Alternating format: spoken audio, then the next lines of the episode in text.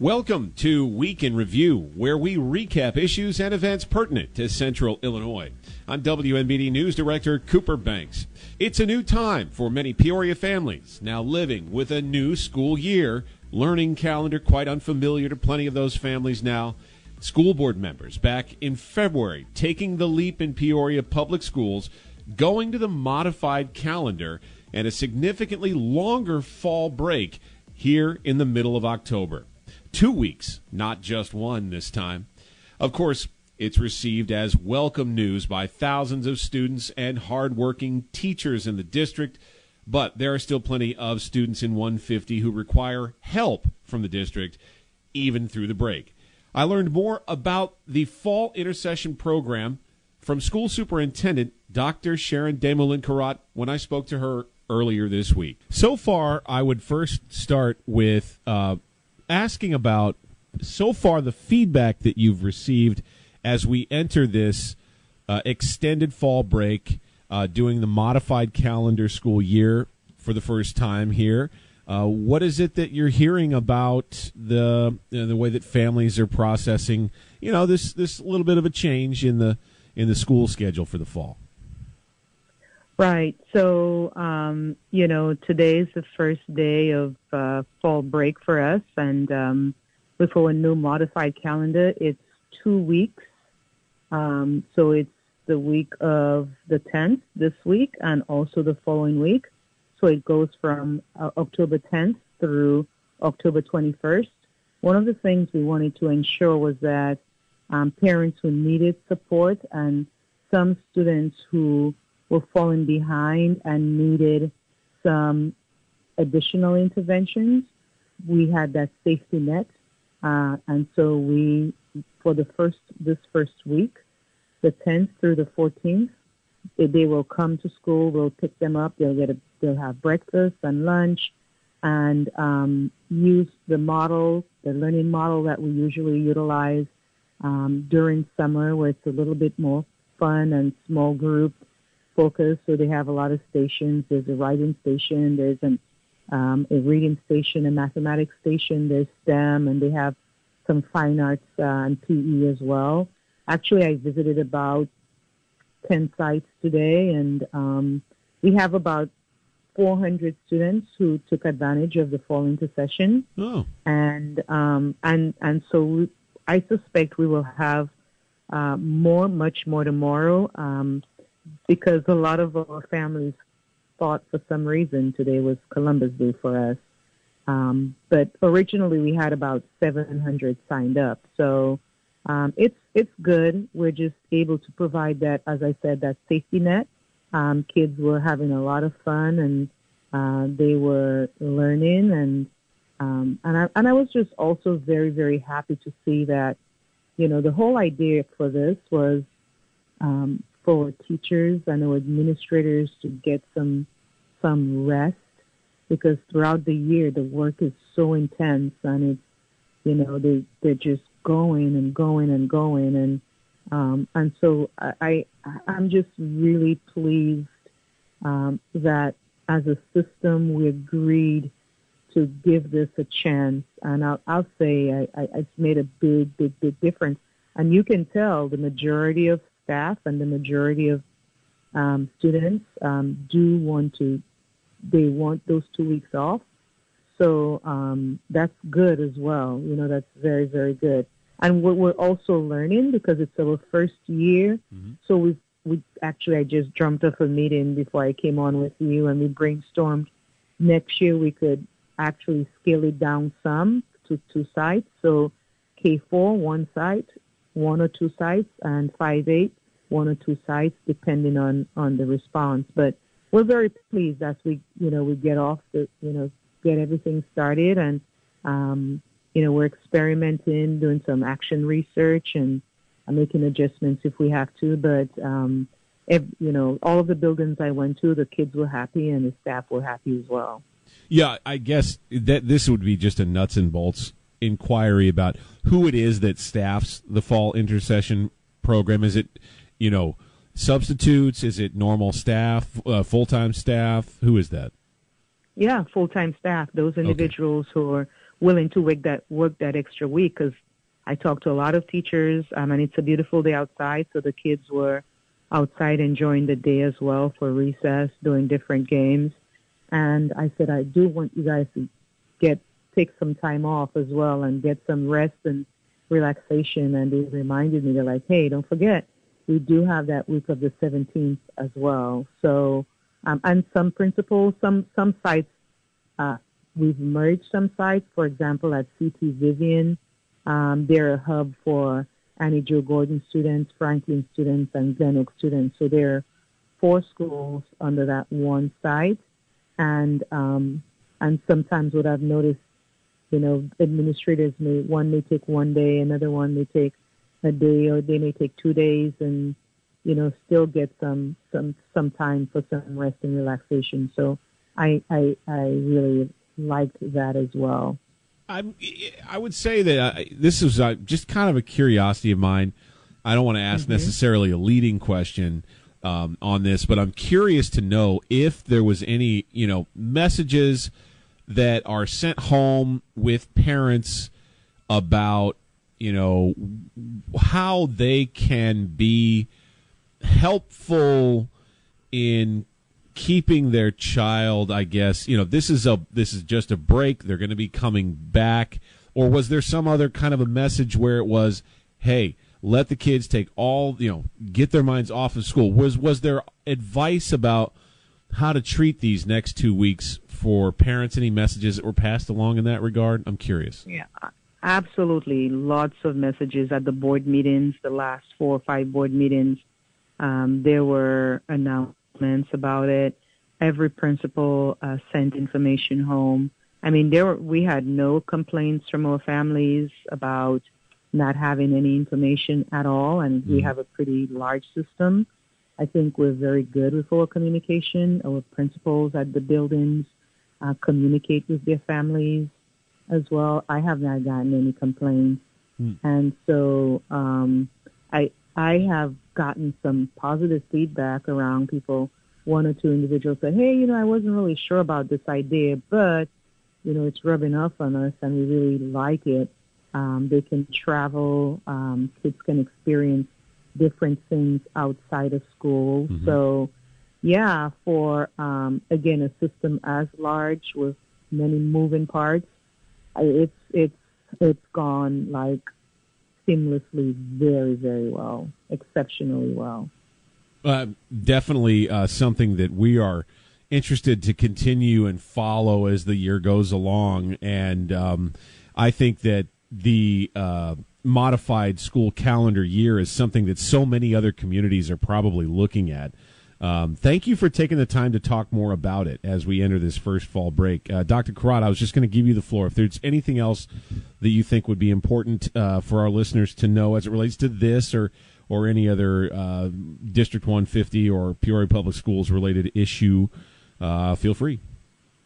Yeah, thank you, Cooper. Um, again, it's brand new, and so we're learning as well, and I'm very pleased with uh, with the um, implementation thus far and we're always looking for opportunities to um, refine and improve. And we've we we have identified some opportunities already for next year.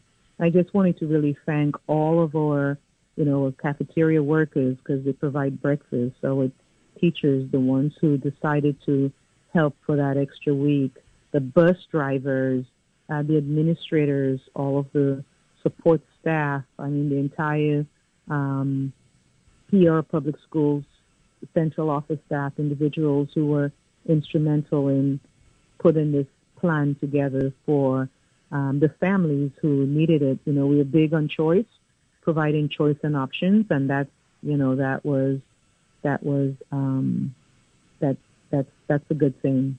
So thank you. Thank you, Dr. Kherat, for taking the time. My pleasure. Anytime, Cooper. Students return to class on October 24th. A special meeting to address the next year's budget in the city of Peoria. But before city council members could make any adjustments or decisions, they had to hear where things stand now. You heard more from the city's finance and budget manager, Kyle Cratty, as council members met on the issue earlier this week. What we're going to be doing is walking through our proposed uh, uh, recommendations for both revenues and expenses. We'll talk a little bit about fund balances, about staffing, um, and then look ahead at uh, some of our other challenges uh, that we see out to the future. Um, I'm going to turn the, the um, floor over to Director Cratty to walk through the presentation, and uh, I'll jump in and add color commentary as we go along. So. Uh, thank you, Mr. Manager. Um, there's a number of slides to get through, so we're going to try to get through them as fast as we can, and we'll be happy to answer any questions as we go through it um, or at the end. Time. First set of slides um, really is focusing on the economic picture uh, globally as well as in the U.S. Because um, I think that is always what we have to look at when we're talking about our budget. Um, and economists estimate the U.S. GDP growth will be 0.3% in 2023. That is down from what the from what the past few years have been. Um, the Fed's efforts to combat inflation will, will, likely lead to a recession at some point during 2023, um, leading into 2024, is what most economists believe at this point. Um, in terms of unemployment, uh, national unemployment is at 3.7%, which for the most part is considered to be normal employment. Um, unemployment rates are very low at this point. Um, state unemployment sitting at 4.8%. Uh, Peoria has an unemployment rate of 6.2%, but that is down from 8.5% one year ago. Um, and that equates to around 1,100 new jobs in the city of Peoria this year. As the manager laid out um, in his beginning remarks, most of the content we're going to be looking at is going to be a comparison to the budget that we presented to you last year um, for the 2023 budget. So this is going to be that revision. So, for example, on this slide, we'll be looking at what we had budgeted last year in comparison to this year. Um, in terms of revenues, we're up 11.7%, um, and that is including $14.4 million in fiscal recovery funds, um, which Council had discussed as part of their, uh, their, their planning session back in September. In terms of operations, our operational costs are up 2.8% budget to budget, um, and that restores um, staff as well as programs. Looking on the capital front, um, and we'll get into this a lot when we start looking at some of the slides on grants as well as our projects. Um, capital is up 37.5%. Um, this includes CSO projects for year two, um, additional grant funding, as well as roads and drainage. In terms of debt, just wanted to start off with a few 2022 budget highlights. Um, we have seen strong revenue growth, specifically looking at our local and state sources. Um, looking at our state sources, and we'll talk about on the next slide, um, we are seeing growth that was not anticipated last year during the budget um, and is going into the recommendation that the manager and I made as part of this budget. Federal and state grants continue to remain strong. Um, obviously, we've gotten uh, the announcement of the SAFER grant in the last month. Um, we have received numerous grants for violence prevention. Um, we have, we're still using our ARPA funds for small businesses as well as neighborhoods, um, and we are continuing to get capital grants for a lot of the capital projects that are ongoing. Um, the other thing to keep in mind with that is even as our revenues have grown, we're still on pace to have our expenses be on track with budget. So those revenues haven't necessarily equated to an increase in expenses. Um, so that is something that we will uh, kind of talk about as we go through the budget. Um, I wanted to go ahead and walk through um, where our revenues are looking like they're going to end for 2022. Um, and I'm going to kind of go across uh, the screen. Um, real estate transfer, um, that's up 30%. Properties have continued to, to sell in the city, um, and that's why we've seen almost a 30% increase in those transfer taxes. Um, and as we get into the next slide, we'll look at what our estimates are for 2023. In terms of uh, in terms of sales tax, we have our home rule sales tax is up two percent, and our state sales tax is up eight percent year over year. Um, the other area to look at is our hotel restaurant, our hotel and restaurant taxes um, which have started to recover post pandemic, especially the hotel tax side, um, is up almost 26%. Um, our sewer and stormwater fees are up eight, uh, 10%, which really goes back to um, our ability to collect on those fees. Um, licenses and permits are the only area that is down. Um, and we are adjusting that as we look at the budget next year in terms of what our recommendation is. Um, And- really, the But two. if I could, some of that was also council action. If you remember, we did for some of our licenses, uh, we waived them last year or reduced them, so that was a portion of that, and why the numbers are down as well. On the slide, I think the area that needs the most attention drawn to it are the bottom two numbers. That is the income tax side as well as the corporate income tax or PPRT um, aspects of the budget. Um, just for context, income tax is up 34%. That equates to about a $5 million increase over the budget. Um, in terms of corporate income tax, um, we had budgeted $9 million. We're looking like we're going to come in closer to $22 million at the end of the year. Um, this, is, this has been a record year um, for income taxes from corporations. Um, this was not even in IML when they bought, brought out their projections last year, had a 30% decline. And that is how we ended up with this $9 million number, down from 12 million last year. Um, so these numbers are um, as I mentioned with real estate transfer taxes, we are anticipating almost a 40% decline. Um, that's still in line with what traditionally the city's seen, which is around a collections of about a million dollars. With the rising interest rate market, the uh, housing market's just not moving like it has been. We anticipate a reduction in those taxes. Um, we are anticipating a slight reduction in home rule sales tax as well as state sales tax, primarily because we are looking at the, the possibility of a recession at some point during 2023. Same with hotel and, re, and restaurant taxes. Um, those, if we are in a recession, those two areas will also be affected. Um, sewer and stormwater, we have up 1%, and we have a recommendation on the next slide that we'll talk about. Um, license and permits, um, we are anticipating a 5% increase. Um, and then, like I said, on those areas, the income tax and the corporate income tax, those two areas are based off of IML's projections as of today. Those always can and will change as we get through the budget process. But as of right now, that is the recommendation from IML on where those revenue sources will be this coming year.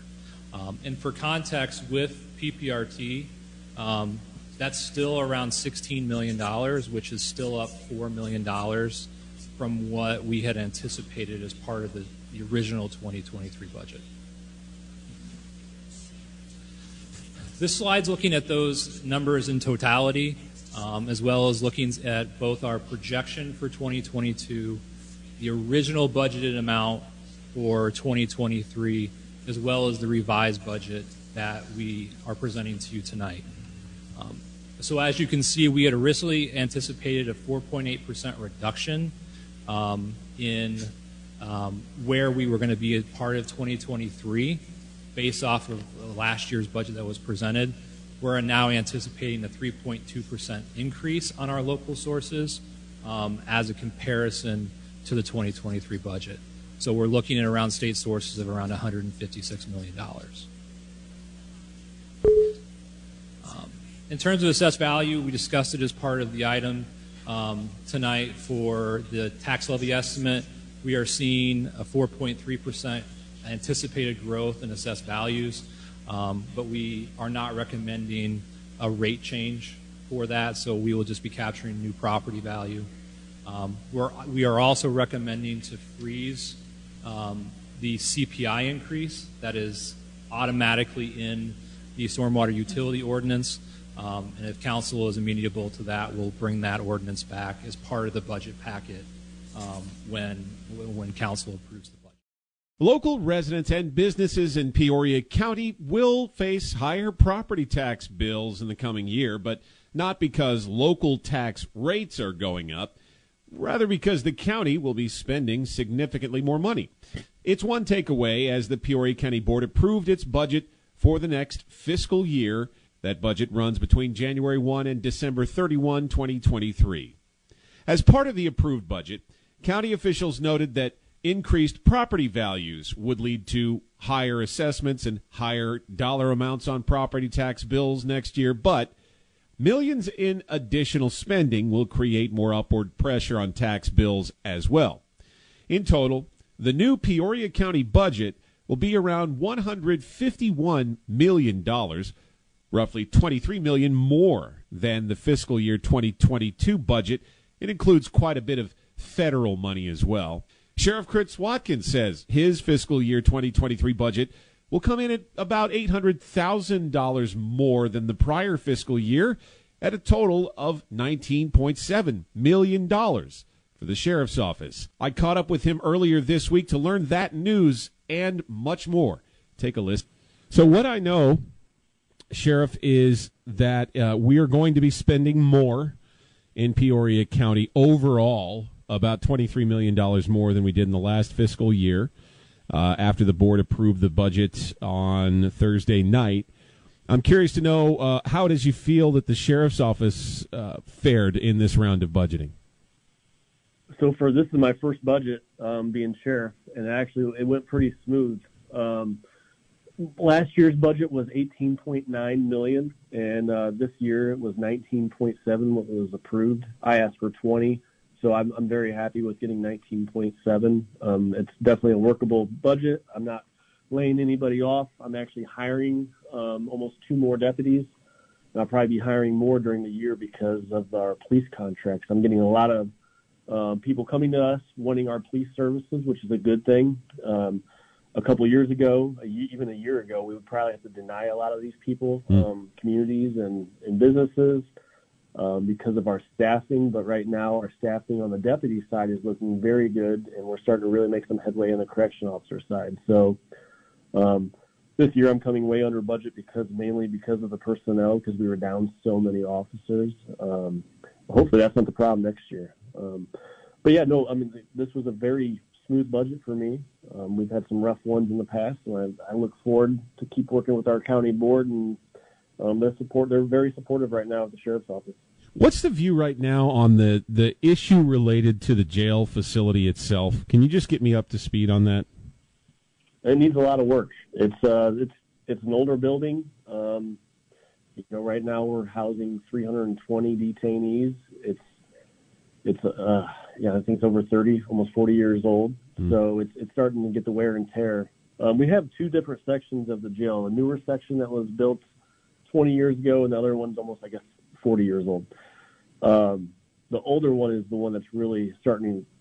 You know, we can't find parts for plumbing because it's so old. So, I've been working with the county board. I've been very, um, very open with them with what we need to do, what we need to fix. Um, so they're listening. Um, there's a lot. There's a lot going on in Peoria County right now. They're building a new health department.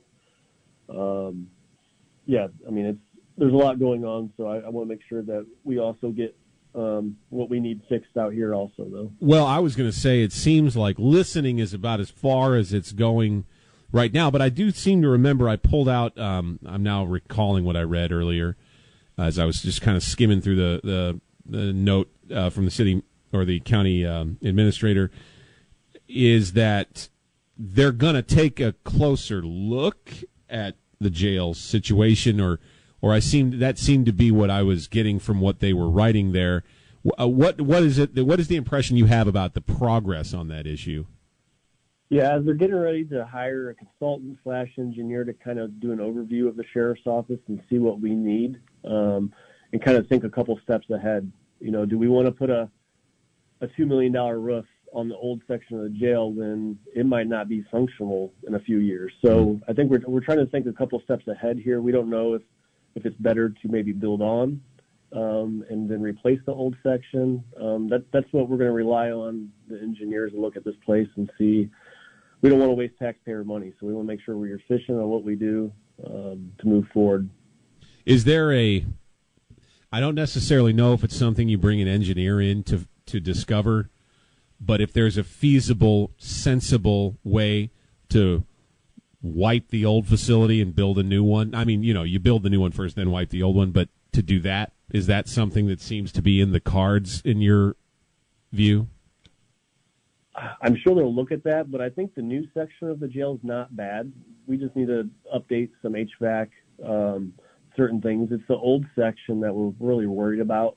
And that's one of those things where this is a big enough property where we could probably build a new wing and then after that new wing's built, tear down the old wing. Mm. Um, instead of I highly doubt I will see a brand new jail here while I'm sheriff.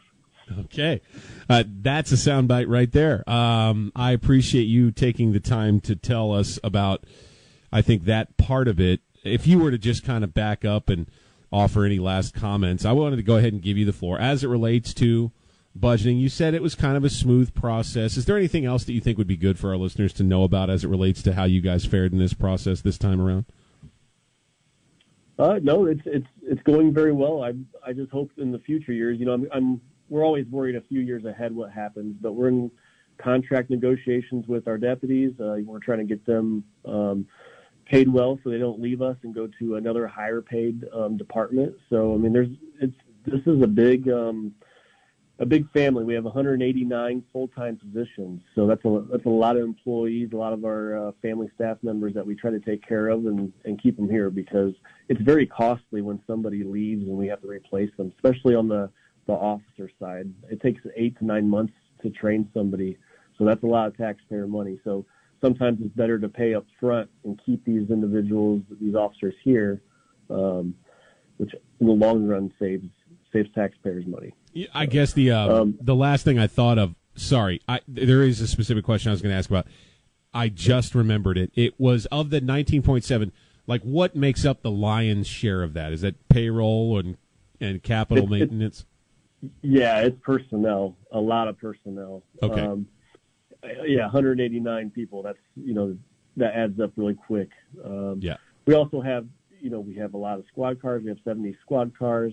Um, so yeah, it's it's a big it's we're the biggest piece of the pie for Peoria County for sure. Yeah. But we're also public safety is extremely important.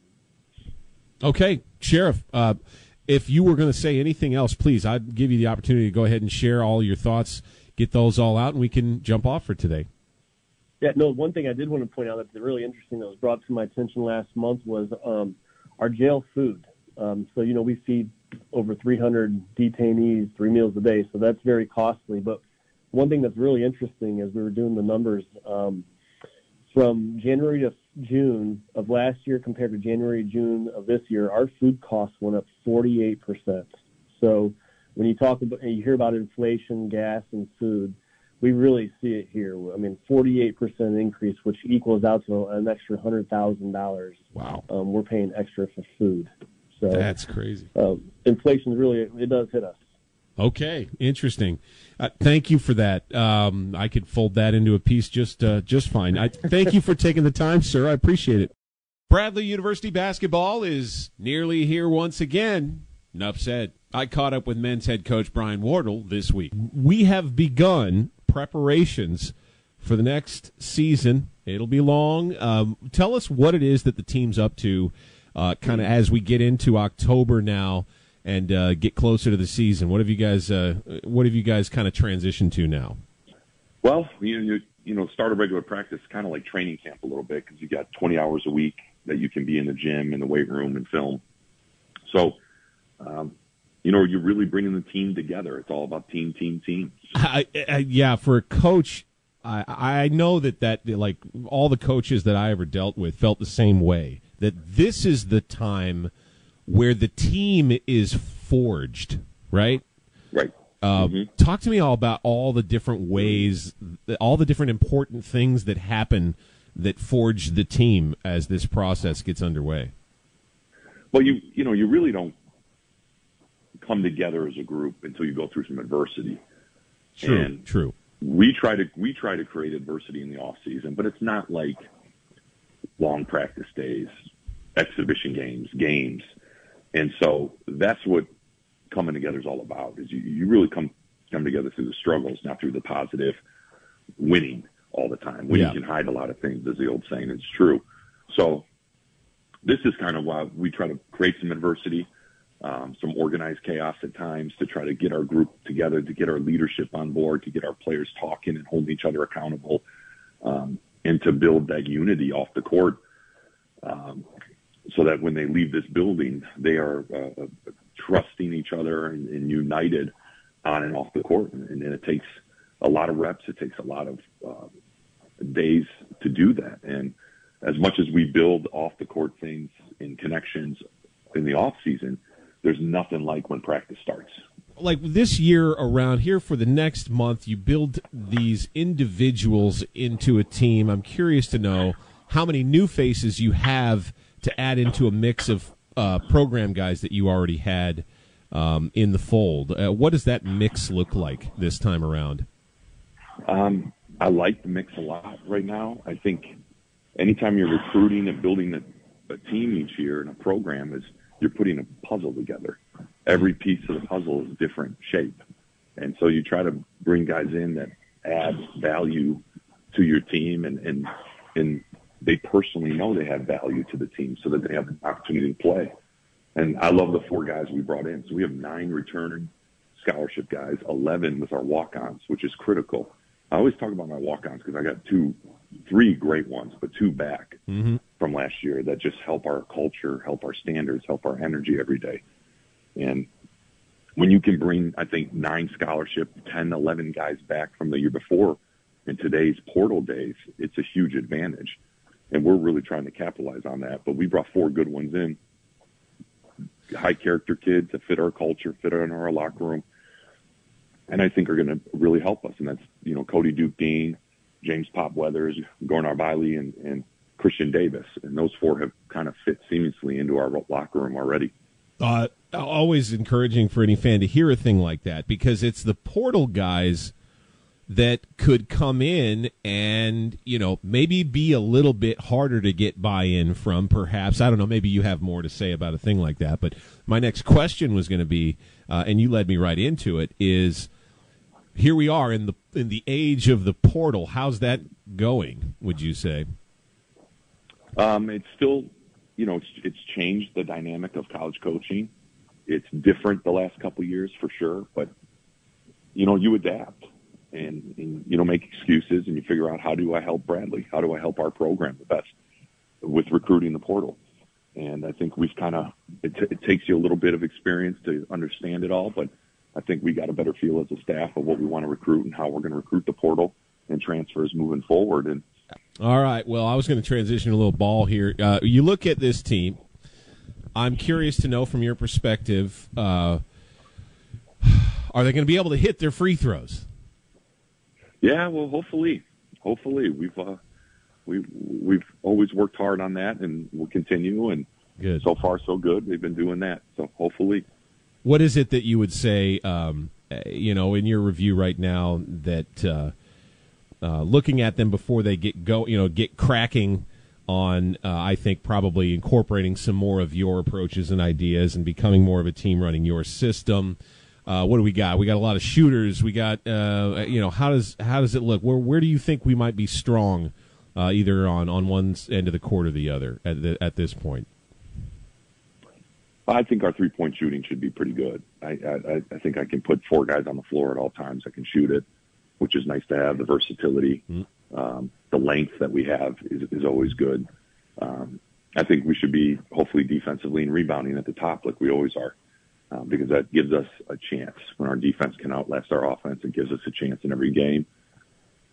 But I, I, I I'm hoping the number one thing we just got to take care of the basketball better than last year. Last uh-huh. year we did we did a lot of good things offensively, but turnovers was something that really, you know, bit us in the rear end and and, and the games and, and and hurt us in a lot of games. So I think we can be uh, if we can improve in that area, that will be huge for us. But the offensive rebounding, three point shooting, um, the ability to defend and rebound is, is should be there with this group, as it has been.